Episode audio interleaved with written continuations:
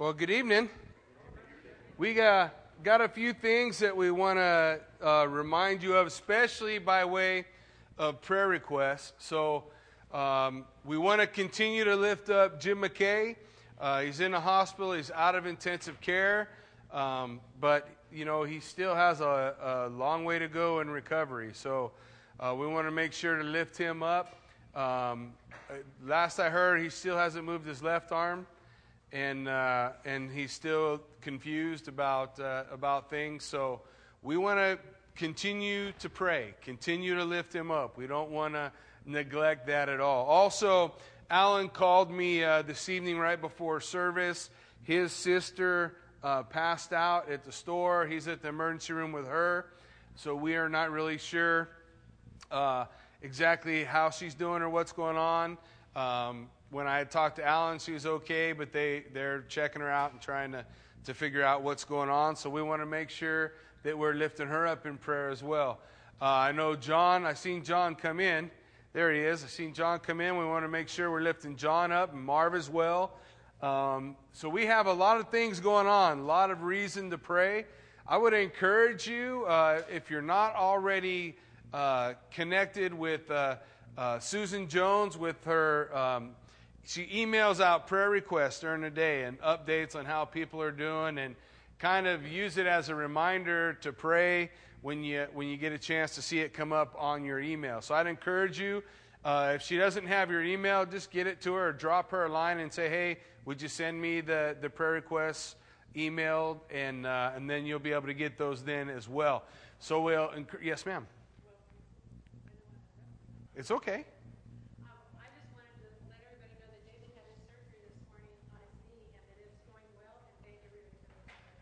Oh, very good. So, in case you didn't hear, David had his surgery on his knee, and that's going well. So, again, we want to make sure we're lifting all these, all of these requests up. So, we're going to take a moment before we get started, and we're going to pray uh, for all these different issues that, that God's going to continue uh, to do the work that He's already begun and promised to complete. So, let's lift it up. Heavenly Father, Lord God, we come before you right now, Father, and we. Uh, we just lift up all of these concerns, Father. We, we lift up Jim McKay and pray that you would continue to, to heal him, Lord, that you would reverse uh, whatever damage there is, Lord God, and Father, that you would raise him up, Lord Jesus. And, and we thank you uh, for John Roberts, and we thank you for David uh, Brush, who came through their surgeries, and we pray your continued hand upon them as you uh, get them back up and, and able to go, Father God. We we praise you for that. And Lord, we also want to lift up to you um, Alan's sister, Father, and the situation there. And we pray, God, uh, that you would just move uh, in a mighty way in regard to that as well, Lord. And, and Father, we just, we just come before you, Lord Jesus, and we praise you. And Father, even in all of these things, you're still on the throne. And even with all of these concerns and all these issues, God, you're still moving in a mighty way, Lord Jesus. And we just pray that you would continue to do your perfect work. As we lay this evening before you, Father, we ask that you would give unto us eyes to see and ears to hear. We pray, God, that you would prepare our hearts to receive your word. Lord, we ask that you might be glorified and magnified in this place as we seek to honor you. In Jesus' name we pray. Amen. Well, if you have your Bibles with you this evening, would you open up to the book of Exodus? And we're going to continue our ongoing journey through the Old Testament on, uh, on Wednesday nights. We find ourselves in Exodus chapter 3. And you were, may remember last time we were introduced to uh, Satan's attempt to thwart God's plan, uh, trying to wipe out the, the children of Israel, um, you know, casting the babies into the Nile River. It's interesting because here Pharaoh's trying to wipe out uh, God's plan. And what does he end up doing? Housing the deliverer, paying for the deliverer, raising the deliverer, training the deliverer, taking care of all those things. So it's funny how so many times guys think that they're going to thwart God's plan. Satan thinks he's going to somehow be able to stop it. But the reality is that God is able to do abundantly above what, what we can think or imagine and that God never is, is stopped working. You know, all those 400 years the children of Israel were there in captivity in Egypt, I'm sure there were many times they thought, well, you know, God's forgotten about us. But God was still working. God was growing them into a mighty nation from 70 to two and a half million. God was doing his perfect plan, and he raised up the deliverer. And then it, when Moses was 40 years old, you remember, he, he thought he would go down and begin to deliver the people, so he killed an Egyptian. And after he killed an Egyptian, he went to go break up a fight between two Hebrews, and what did they say? What, are you going to kill us like you killed the Egyptian? And Moses deciding that everyone knows about it, and oh, I'm in trouble and I failed, what have you, he ran off to the backside of the desert. He went to the, the famous school at the backside of the desert. A lot of God's people go to the backside of the desert. It's a good place to be trained, and that's where Moses goes to the backside of the desert. Remember, we talked also about pattern. When we talk about pattern, when we look at the Old Testament, the New Testament, you want to see common patterns because they paint pictures for us. For example, you'll hear it say, said later on that Moses is a type of Christ. One of the ways he's a type of Christ is simply the first time he's presented as a deliverer, the people reject him. The second time, he's received. The first time Christ came, he's rejected. The next time he comes, he'll be received. And so we see these patterns, we want to be open to them. Now, Moses goes to the backside of the desert. He, he bails out some women shepherds, and out of the deal, he gets a wife. Jochebed, or, or I'm sorry, not Jochebed, Zipporah, which means bird.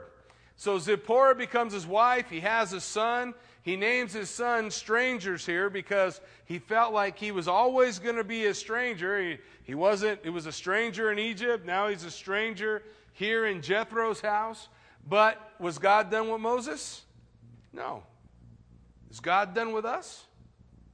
He's not ever done. He's constantly moving, we're constantly, hopefully, growing, moving forward to be used by Him. Well, in chapter 3, we see that Moses was tending the flock of Jethro. It's not even his own flock. He's tending the flock of Jethro's father in law, the priest of Midian. And he led the flock to the back of the desert. Now, again, he's on the backside of the desert. I don't know exactly what that's like, but it can't be good. The backside of the desert, well, here he is. And he came to Horeb, the mountain of God. Now, Horeb is the range of mountains, the specific mountain that's the mountain of God is Mount Sinai. We're going to see that later on when the law is given, but this is where he has come. And the angel of the Lord appeared to him in a flame of fire from the midst of a bush. So he looked, and behold, the bush was burning with fire, but the bush was not consumed. And we're introduced here again to another character we've seen before in the book of Genesis the angel of Yahweh. The angel of capital L O R D. And we're going to understand that hopefully a little better as we look tonight. But anytime you see in your Bible, capital L O R D, it's what's called the Tetragrammaton, which means it's the four consonants that make up the very name of God Yahweh, the YHVH, the very name, the impronounceable name, because it's all, it's all consonants. So that, that is when we see this angel, the angel of Yahweh, the angel of Yahweh, we look at that, we're always needing to understand and recognize that we're not dealing with a regular angel. You see, the angel of the Lord, the word angel means what? Messenger. The messenger of God. And what's the best way to give a message? Isn't it by words? We share words, we're given message. John 1 1 tells us, In the beginning was the Word, the Word was with God, the Word was God. The message from God, the messenger of Yahweh, the Word of God. Whenever you see the angel of the Lord, you are looking at what theology calls a theophany or a Christophany. It's an appearance of Christ before he's manifest in the flesh. The Bible's very clear and tells us no one can see the Father and live. Who reveals the Father to us? Jesus Christ. And so when we see the angel of capital L O R D, that's what the Bible is talking about. That manifestation, that, that visible essence of God that is seen throughout the Old Testament. And so in this case, we see it as uh, him as a bush. The fire is in the bush, but not consuming the bush. Listen, guys, we also saw Abraham. Abraham saw the Lord. What did he see? A burning torch passing between the two groups of sacrifices that he had split down the middle when God made his covenant with Abraham. What about Jacob? Jacob saw the angel of the Lord as a man whom he wrestled with. Remember when Jacob wrestled with God? And Joshua, Joshua in the conquest, the eve of going after Jericho, who did he see? The captain of the Lord's army, a, a man ready in, in warrior garb, the angel of the Lord. Again, so he's revealed in various ways, but the way we understand him is as a Christophany, an appearance of Christ prior to him coming. I'm not saying he's there in physical human form, but he's visible in some way, and he's speaking forth to them the very words of God. And when they listen, they attribute the words to who? to Almighty God. And God spoke to him from the bush. Let's take a look. So the angel of the Lord, in the midst of this bush, is going to begin to speak to him. And Moses said, Now I'm going to turn aside and see this great sight, why the bush does not burn. So when the Lord saw, again, that's the covenant name of God, you see it, capital L O R D. Yahweh, the very name of God. When God saw, or the Lord saw that he turned aside to look, God called to him from the midst of the bush and said, Moses, Moses. And he said, Here I am. Who talked to him out of the middle of the bush? God Almighty. Who talked to him out of the middle of the bush? The angel of the Lord, who we know as the Word of God, Jesus Christ. And so we're going to see Jesus functioning in this capacity throughout the Old Testament. Well, let's take a look. So, as he turned aside, Moses answered unto the Lord and said, Here I am. And he said, Do not draw near this place. Take your sandals off your feet, for the place where you stand is holy ground. You know, the, the, the place where he was was Horeb. It means desolate.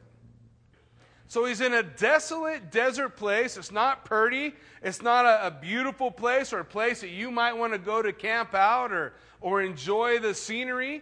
It's a desolate place. But listen, a desolate place is made holy in the presence of God. Isn't it? What about our lives? Have our lives ever been desolate? But aren't our lives made holy by the presence of God? because we are what? The temple of God. Where does God reside? In us. It's not in, it's not in a building. God doesn't live in a building made with hands, He lives in us.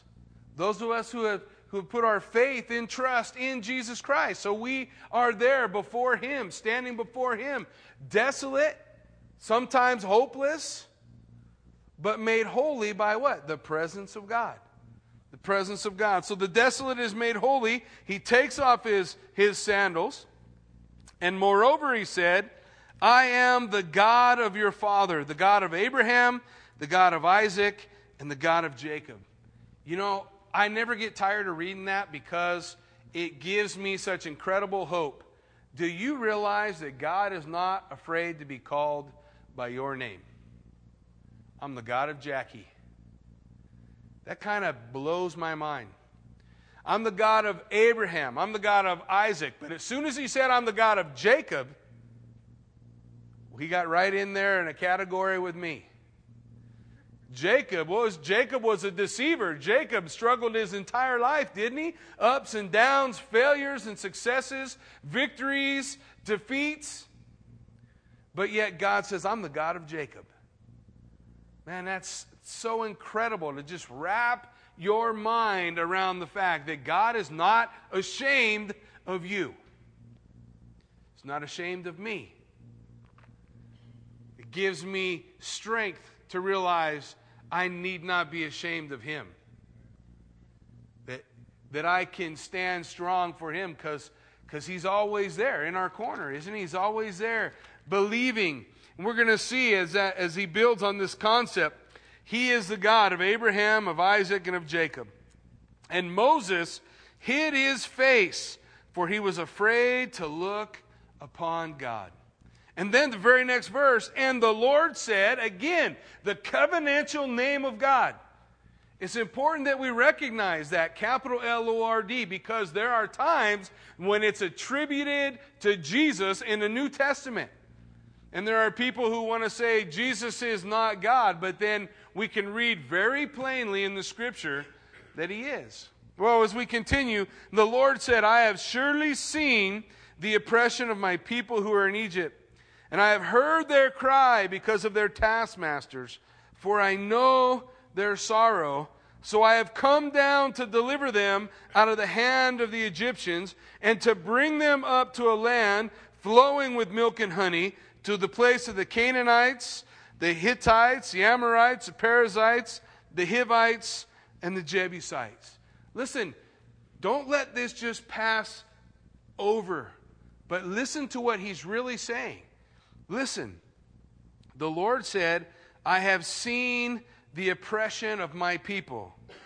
Next, I have heard their cry. Next, I know their sorrow. Next, so I will come down to deliver them. Next, to bring them to a land flowing with milk and honey.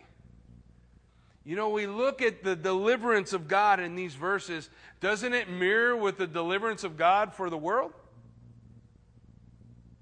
It's the same pattern, the same picture. If we were to put the world's name in there rather than the children of Israel, it's the same thing. For God so loved the world that he gave his only begotten Son, that whosoever believed in him would not perish but have everlasting life. We see it laid out for us right here as God delivers the people in the nation of Israel from Egypt. Now, therefore, he says, Now, therefore, behold, the cry of the children of Israel has come to me, and I have seen the oppression with which the Egyptians oppress them. Come now, therefore. It is time. Remember last time, chapter 1 and 2, we saw 40 years pass. We see 40 years as Moses grows, as he's educated, and as the book of Hebrews tells us, he made a choice not to be called the son of Pharaoh's daughter, but rather to suffer the affliction of his own people. Making that decision, then deciding he would try to deliver his own people by the might of the flesh, he failed and went out into the backside of the desert and spent 40 years in the backside of the desert. Now, those 40 years are accomplished. Moses is 80, and he's just ready now to become the deliverer that God always intended him to be. Listen, God's never early, and he's never late. He is right on time. And it's never too late, and it's never too early. If it is God directed, then we hear these very words that God speaks to Moses Come now. It's time now. I'm sending you to Pharaoh. Take a look. Come now, therefore, and I will send you to Pharaoh, that you may bring my people, the children of Israel, out of Egypt. So God's saying, Hey, I have the job for you. Now you're ready. You, you spent 40 years learning to be somebody, and you weren't quite ready. Now you spent 40 years learning that you're nobody. Now you're ready. Now you're ready. But Moses is going to go through a series of, of almost arguments with God about why he can't do it. Uh, he's going to go through his own worries about his inadequacy. Don't we all kind of face that when we know God's calling us to do something, but but really, who am I? And that's what Moses is going to tell us. Take a look. But Moses said to God, Who am I that I should go to Pharaoh, that I should bring the children of Israel out of Egypt? Who am I? Well, Moses, that is a big clue that you're ready. That's the first half of the answer that you need. But you have to be able to progress from here to the next verse. Who am I is correct. Because didn't Jesus say, without him, you can do what? Nothing. Without me, Jesus said, you can do nothing. Do we believe that? Do we believe that without Jesus we can do nothing? Or do we think, how many times have we gone before God and said, hey, God, I got this one? Just a little thing. I can take care of this. It's so easy for us in the United States. You know, I was, I was in Mexico uh, doing a, a, mission trip at a, at a place called San Quintin down on the Baja. It's about six hours south of Ensenada. It's an Indian village down there. We would go down and, uh, and buy down there garage doors, and we would build garage door houses so that people that were living in cardboard boxes or in, in houses just wrapped with, with plastic or tarps could have a house. And we would do it through the local churches so that they would tell us, you know, the needy folks in the area and, and who we should go help. And so we would go and we would do these things. Well, in one particular house, I remember, we drove down the main highway. We got to a dirt road. And once we got on that dirt road, we drove for 45 minutes down that dirt road till we came to this little Indian village. And the Indians there in, in the Baja, they pick the, the crops for the Mexican ranchers that are down there. And they just live on the land. So whatever the, the Mexican ranchers use to water their crops, that's their water.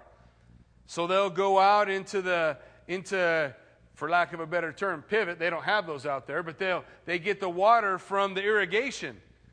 They just scoop it up out of the mud sometimes, and that's what they use for their water. And we, we went out there and we built this house, and, and the missionaries were out there. And when the, as soon as the missionaries came, guys, all the people that had anybody sick in their family, all the people who had any kind of problems, they just began to line up. And the missionary would sit there and, and he'd have his bottle of oil and he'd anoint him with oil and he'd pray for him. And do you know why?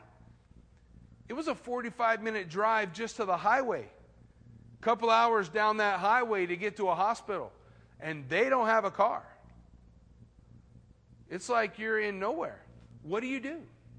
What do you do when when someone's sick? What do you do when, when someone is in need of something? And, and it was neat because I saw a mom with a, a, a brand new newborn, and, and she had come up and she was praising how she had prayed because she had run out of formula for the baby and she, she didn't have any formula for the baby and how God had provided formula for her. It wasn't that she just ran down to stop and go and picked it up but they were in a place where they had to live on the reliance of trusting God for everything. And for, for you and me, it's a, it's a little bit harder, isn't it? Because, hey, if I run out of milk, I go down the store and get milk. I don't even think about it. But and I'm not saying that that's somehow bad or wrong. It's just different. It's a different situation that we find ourselves in. So, what does that mean? We have to really think about am I relying on God? Am I with Moses when I say, Who am I? I can't solve all these answers. I can't just sit down and say, Well, God has gifted me with intelligence, and so I know exactly what we should do in this situation. So, how do we find it? Well, the book of James tells us, doesn't it? The book of James says, if any of you lacks wisdom, what? Ask. But don't ask doubting. Don't ask God for wisdom. When you get down into the Greek, what it means is don't ask God after you've already made up your own mind and say, Lord, now bless what I'm thinking.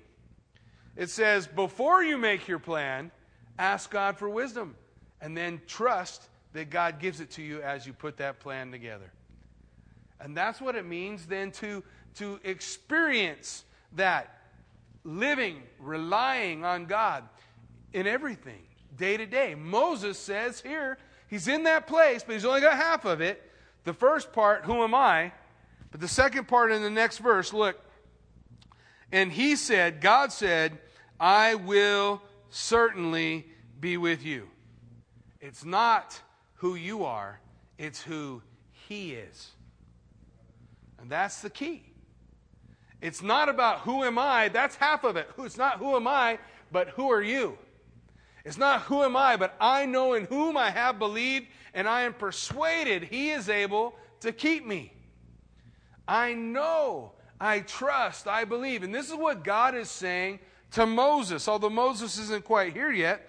He says, I will certainly be with you, and this shall be a sign that I have sent you. When you have brought the people out of, out of Egypt, you shall serve God on this mountain. Now, at the same time, when Jesus said, Without me, you can do nothing, Paul would write in Philippians 4:13 what? I can do all things through Christ who strengthens me. I can do all things through him. So it's not me, it's him. And so when we look at Proverbs 3, 5, and 6, what does it tell us? Trust in the Lord with all your heart. Lean not into your own understanding. In all your ways acknowledge him. What does he promise to do? To direct our path. So if we want to live in the reliance of God, that's all that's required. Trust in the Lord with all your heart.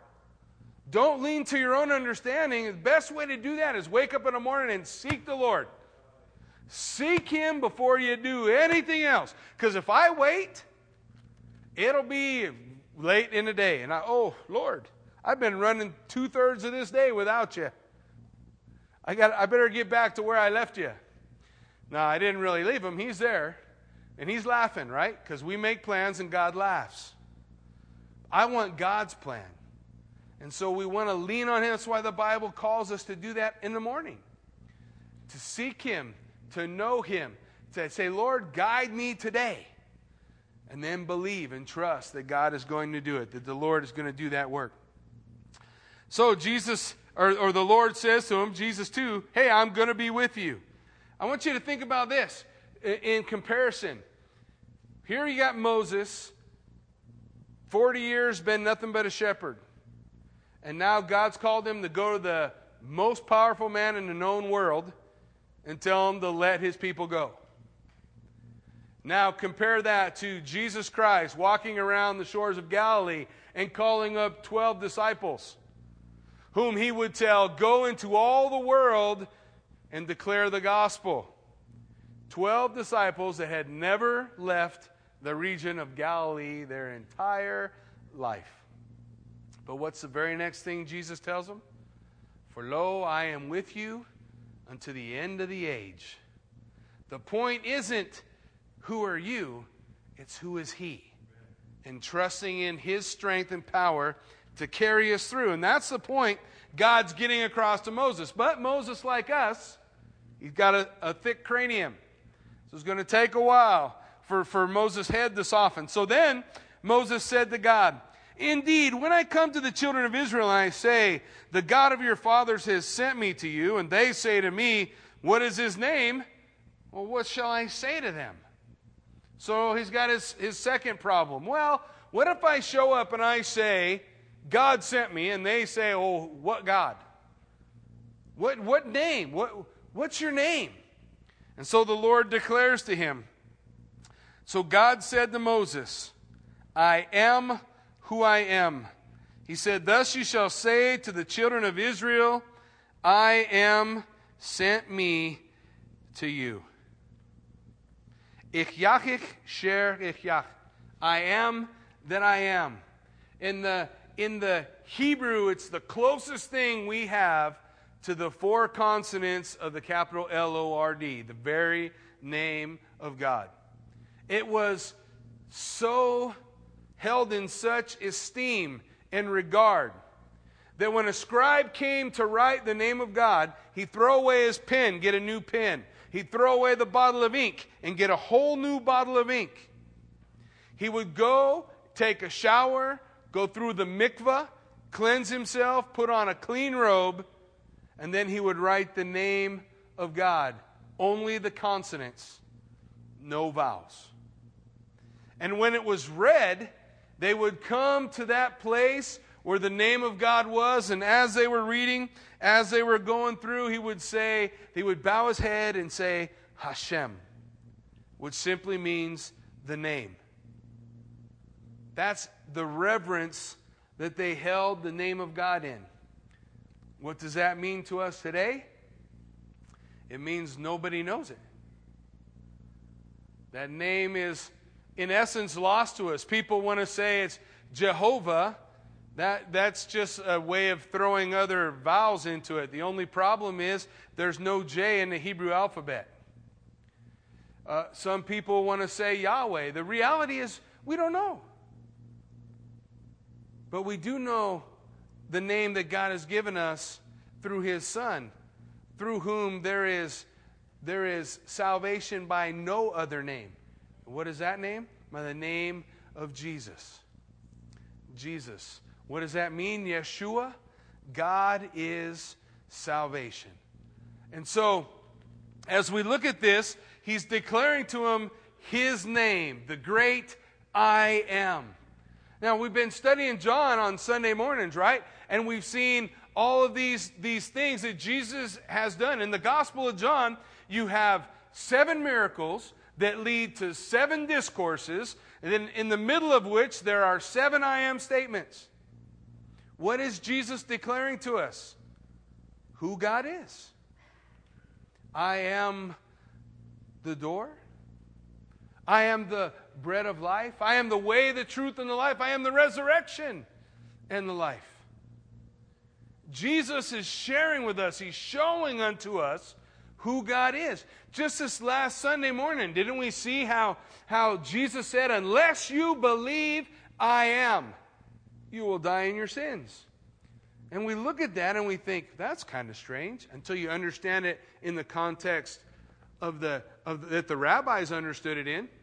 When we get to the end of chapter 8, we're going to know that they understood what Jesus was saying because they're going to pick up rocks to stone him. Because Jesus said, before Abraham was, I am. In essence, before Abraham was, I am eternal God. The very name of God. That's what Jesus is declaring. Just what God was showing to Moses right here. I am that I am. I am the becoming one. I am becoming everything that you need. Everything that we need wrapped up in Almighty God. Moreover, Verse 15 God said to Moses, Thus you shall say to the children of Israel, The Lord God of your, of your fathers, the God of Abraham, Isaac, and of Jacob, has sent me to you. This is my name forever, and this is my memorial to all generations. The great I am. Well, he goes on Go and gather the elders of Israel together and say to them, The Lord God of your fathers, the God of Abraham and Isaac and of Jacob, he appeared to me, saying, I have surely visited you and seen what is done to you in Egypt. Don't you see what God is saying to them there? Listen, I am always with you. I was with you in that dark place when you were depressed. I was with you when you thought nobody else was, was noticing. I was with you when you were going through those struggles that you didn't think anybody else cared about. But here God is saying to the nation of Israel, I was with you for 400 years of bondage. And I'm still with you today. And today is the day of deliverance. And so he's sending Moses to do this work. And I have said, I will bring you up out of the affliction of Egypt to the land of the Canaanites and of the Hittites and the Amorites the Perizzites, Hivites, and the Jebusites to a land flowing with milk and honey. Then they will heed your voice, and you shall come, you and the elders of Israel, to the king of Egypt, and you shall say to him, The Lord God of the Hebrews has met with us. Now please let us go three days' journey into the wilderness, that we may sacrifice to the Lord our God. But I am sure that the king of Egypt will not let you go. No, not even by a mighty hand. The Bible teaches us in the book of Ephesians that whom God knew, he also did predestine. And people want to trip over the election of God, that God is sovereign, that God chooses whom he will choose, that God gives mercy to whom he gives mercy and compassion to whom he gives compassion. But at the same time, God's choice has always been based on his foreknowledge. What does that mean? What did God just say about Pharaoh? I am sure he will not let you go. God already knows what Pharaoh is going to choose. And so, as the Lord hardens his heart, or as God fixes his choice, the choice that Pharaoh has already made, because God already knows, that's what we see in the sovereignty of God. It messes with our noodles. But then we don't know everything, do we? I don't know every choice someone is going to make. Does God? Certainly He does. And if He does, doesn't He have the right then to choose based on man's free will? God uses His sovereignty based on man's free will. How do we know that? Because in the Bible, folks, we see both the sovereignty of God and the free will of man in dynamic tension to one another. The Bible says both are true. So then both are true. That's what it means to be God. That's why I didn't get the job. That's why you didn't get the job either. Because God is able to do that. And so he says here about Pharaoh I know what Pharaoh's going to choose. I know Pharaoh's not going to let the people go. So I will stretch out my hand and strike Egypt with all my wonders, which I will do in the midst, and after that, he will let you go. And I will give his people, or I will give this people favor in the sight of the Egyptians. And it shall be, when you go, that you shall not go empty handed. But every woman shall ask of her neighbor, namely of her who dwells near her house, articles of silver and of gold, clothing.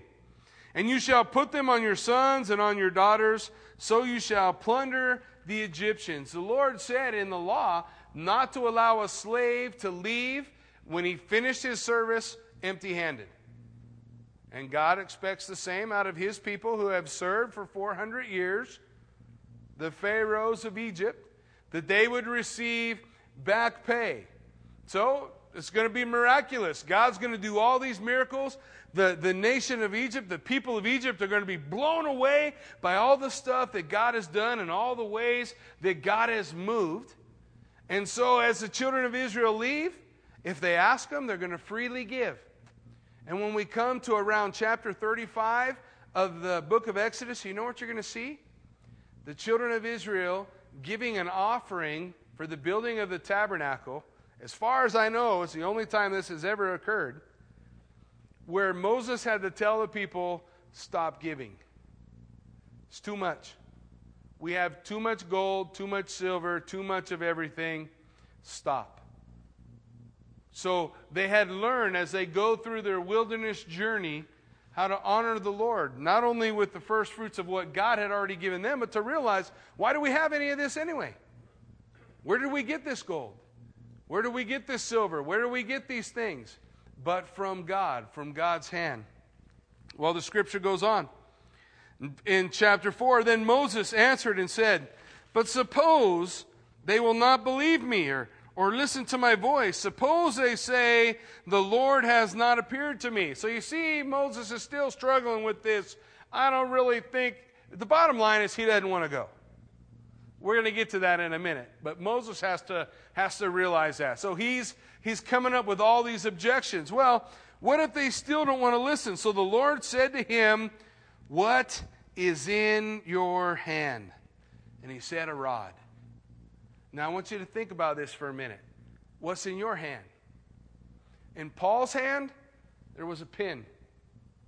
Peter's hand, fishing pole. In John's hand, he was mending nets. Well, let's look back at him. In Paul, as he surrendered himself to the Lord, what did God have him do? Pen 13 epistles. The majority of the New Testament coming under his authorship through the Holy Spirit. Peter became a fisher of men, didn't he? Didn't John become one who mended nets, the apostle of love, mending the relationships, broken relationships between people? As we look at how God calls his people, it's always that question What's in your hand? What has God gifted you to do? God has not gifted me to play a harmonica, but he has Fritz. So when Fritz comes to the Lord and the Lord says, Fritz, what you got in your hand? Well, nothing, it's in my mouth. I have a harmonica. Well, then God says, I'm going to use that. Doesn't God use it? Whatever is in your, what's in your hand. Because so many times we say, I can't do anything for the Lord because I'm this or I'm that. But God asks, What's in your hand? Would you give your sticks to God? Because that's basically what Moses says. I got a stick, I got a rod, and God's going to use that rod. What's in your hand? What will you give to the Lord that God can use? What will you allow? I've known many friends that, that uh, couple that I can think of right off the top of my head, that all they ever really wanted to ever be a part of was riding motorcycles their whole life. So, where does God have them? Motorcycle ministry. Because what's in your hand? Bike? Well, go use it for the Lord. When you reach that place where you can say, Hey, I'm nothing of me, but with Him I can do all things, and God says, What's in your hand? Man, it's time to use that for the Lord. Whatever it is. Whatever it is, however God is moving, we want to give that because isn't little much in the hands of God? One little boy came up to a, a, disciple one day and he heard Jesus say, Tell all the people to sit down. And, and they sit them down in different groups. And this little boy was brave enough to, I think he comes up to Andrew, says, Here's my lunch. What's in your hand? Because a little boy said, My lunch, 5,000 people got fed. What's in your hand?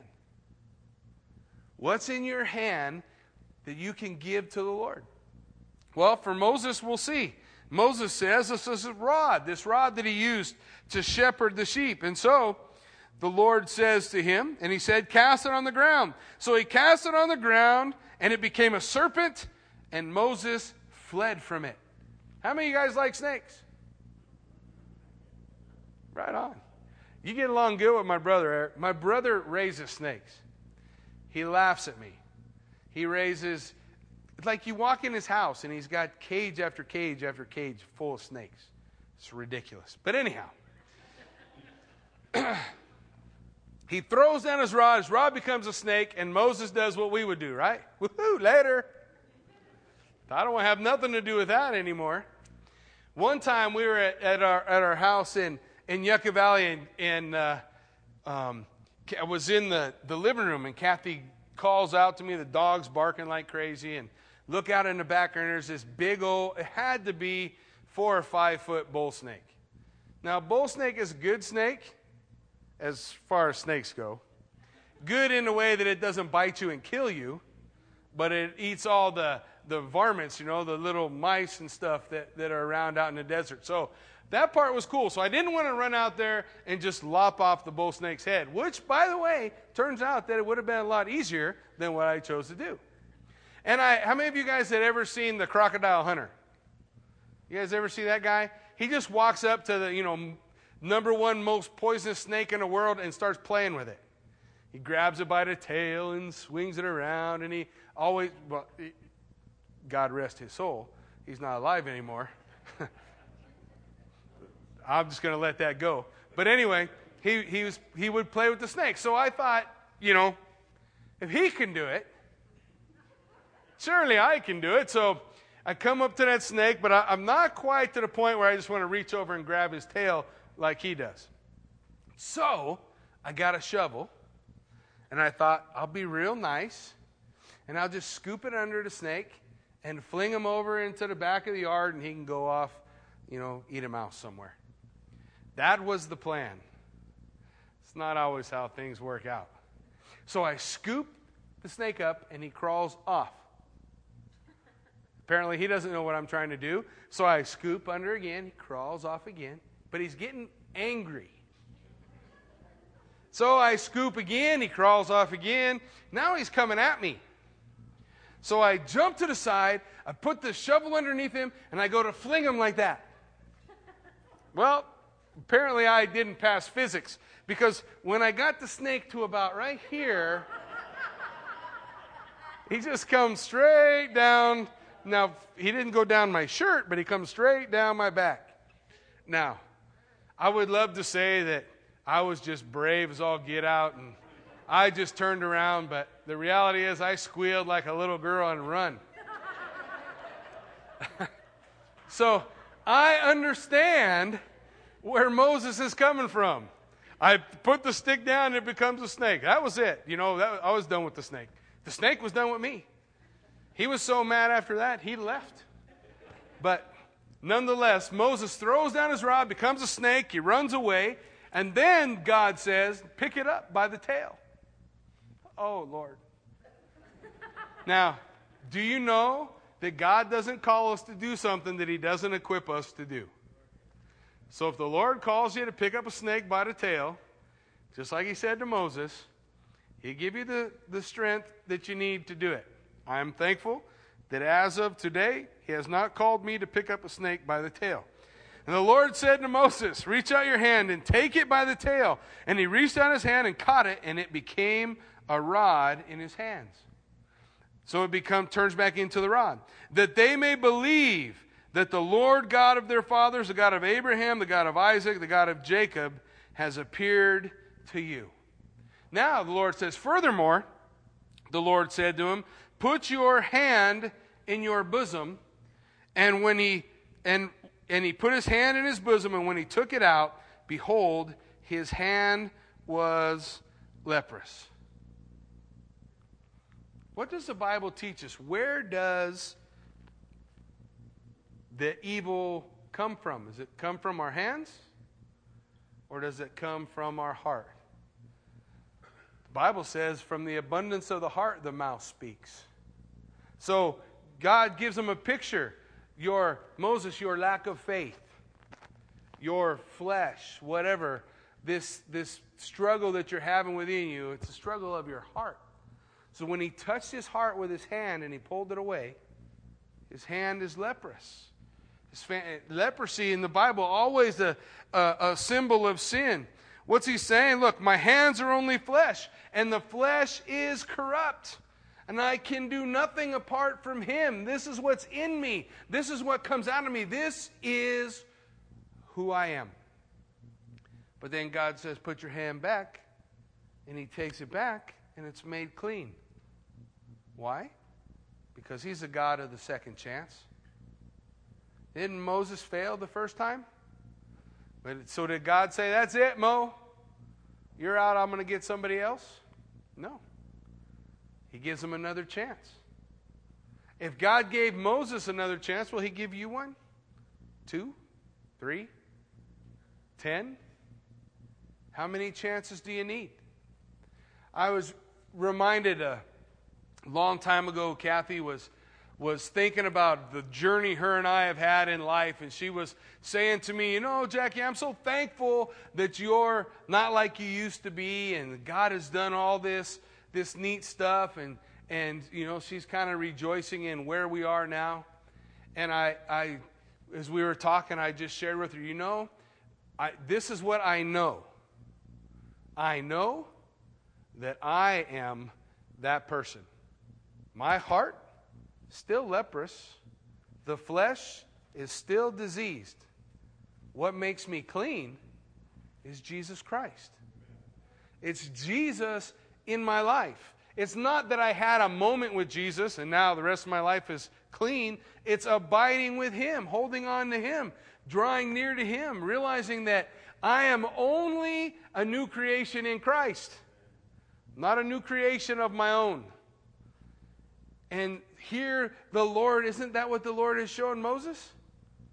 Moses, even though your heart is, is full of, of wickedness and sin, even though the flesh is weak, I can make you clean. I can make you fresh. I can make you new.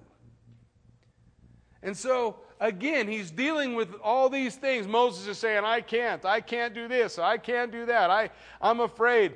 I don't know if I'm the right man for the job. But hey, God has a way of getting you one way or the other. It's a lot easier if we just say, Y'all remember Jonah, right?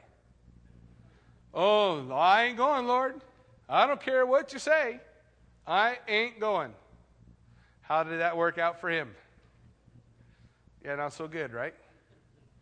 And none of us aspire to be whale vomit on the beach, do we? No. That's what ended up with Jonah. So we want to hear what God is saying, how God is directing. So he said to him again, Put your hand in your bosom. So he put it in his bosom again and drew it out. And behold, it was restored like the other flesh.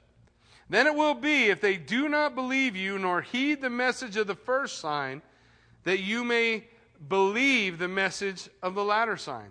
And it shall be, if they do not believe even these two signs, or listen to your voice, that you shall take water from the river and pour it on the dry land and the water which you take from the river will become blood on the dry land. Again, we see picture, don't we?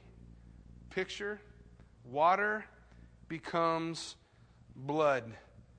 And we see that Ephesians chapter 5 tells us what is the water? Water is the Word of God.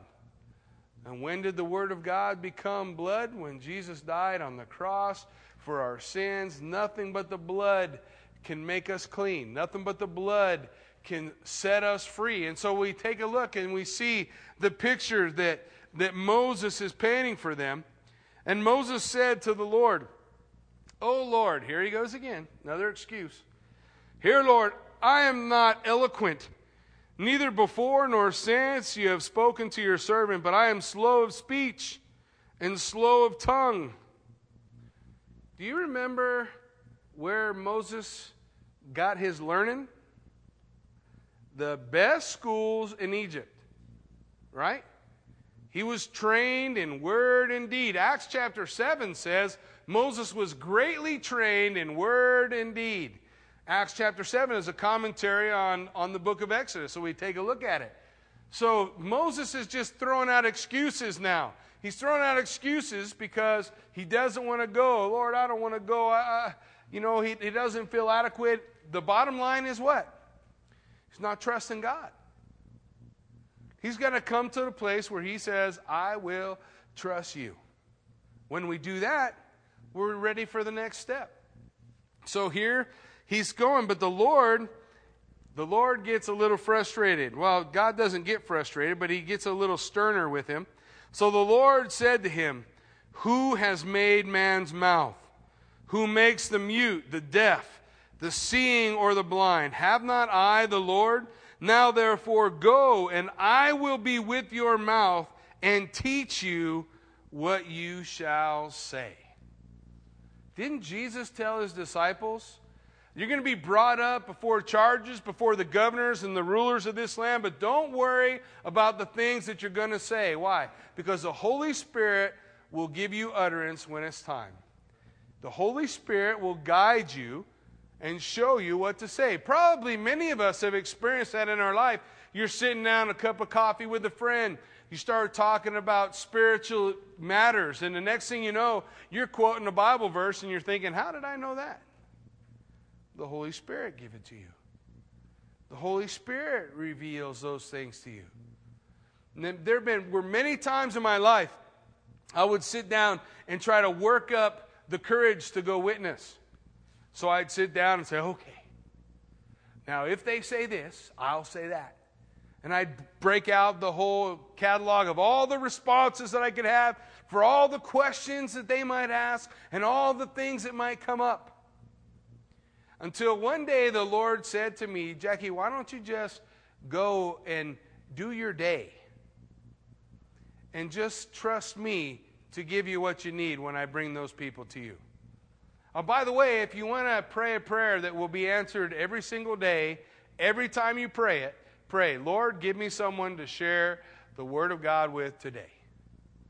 I promise you, you will know who it is and when it's supposed to happen. As the Lord shows you those things. So, hey, we, we want to rely on the Holy Spirit to guide us, to lead us, to show us.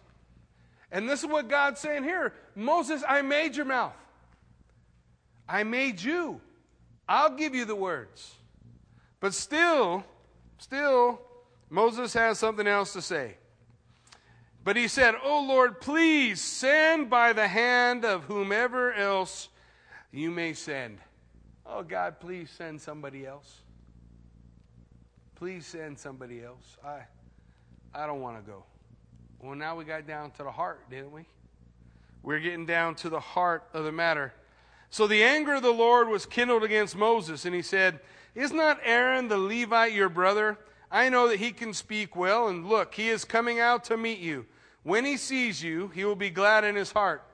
Now you shall speak to him and put the words in his mouth and I will be with your mouth and with his mouth, and I will teach you what you shall do. So he shall be your spokesman to the people, and he himself shall be as a mouth for you, and you shall be to him as God. And you shall take this rod in your hands, and with it you shall do signs. You know the cool thing? God didn't give up on Moses. Moses still didn't want to go. But God didn't give up on him. God said, Okay, Moses, I'm going to send Aaron, your brother, with you. Now, there's going to be a whole group of consequences that will happen because God has to use Aaron in, in uh, uh, as a part of, of Moses' ministry. That's okay. That's okay. God didn't give up on Moses. God won't give up on you. God doesn't give up on me. God's going to accomplish his perfect plan still. He's still going to do that perfect work that he set out to do in the beginning. And we can rest in that fact. Folks, there is nothing you can do to destroy the plan of God. All you can do is limit your ability to be part of it. But God's still going to accomplish the work. And God's still going to use Moses. God still wants to use you. And what did he tell Moses to do as he left? Hey, grab that rod that's in your hand. Don't forget about what's in your hand when you answer the call of the Lord. Here it is my pen, if you're Paul, my fishing pole, if you're Peter, my sewing kit for mending nets, if you're John. But whatever it is, God's going to use it and use you to further his plan. Amen? Amen. Why don't you stand with me and let's pray.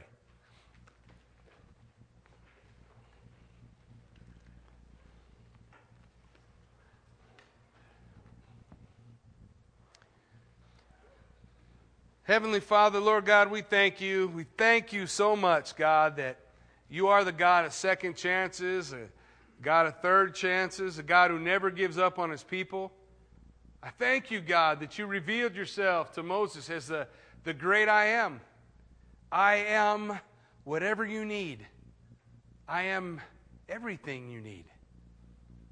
Father, I thank you that you lay out in your word for us, that you're calling us to to rely on you fully and completely. Who am I? I am a tool in the master's hand. And apart from him, I am nothing. But in his hands, I can do all things. Oh, God, that's so incredible for us to, to realize, to know. Father, all we need is you. You in every equation, whatever it is, as you are the becoming one. You become everything we need. As Jesus would, would tell us, if you need sustenance, I am the bread of life. If you need water, I am living water. And he who comes to me will never thirst. If you need to know where to go. I am the way. If you need to know what's true, I am the truth. If you want to really experience life, I am the life. For you, God, make everything make sense. You make everything work.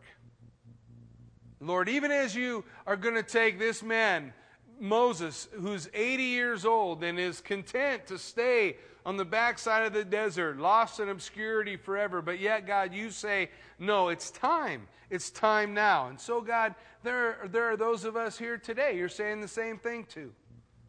It's time. For I have called you for such a time as this, is what the Lord would say to Esther. Ah, God, you know what you need and when you need it. Father, may we be those who answer the call.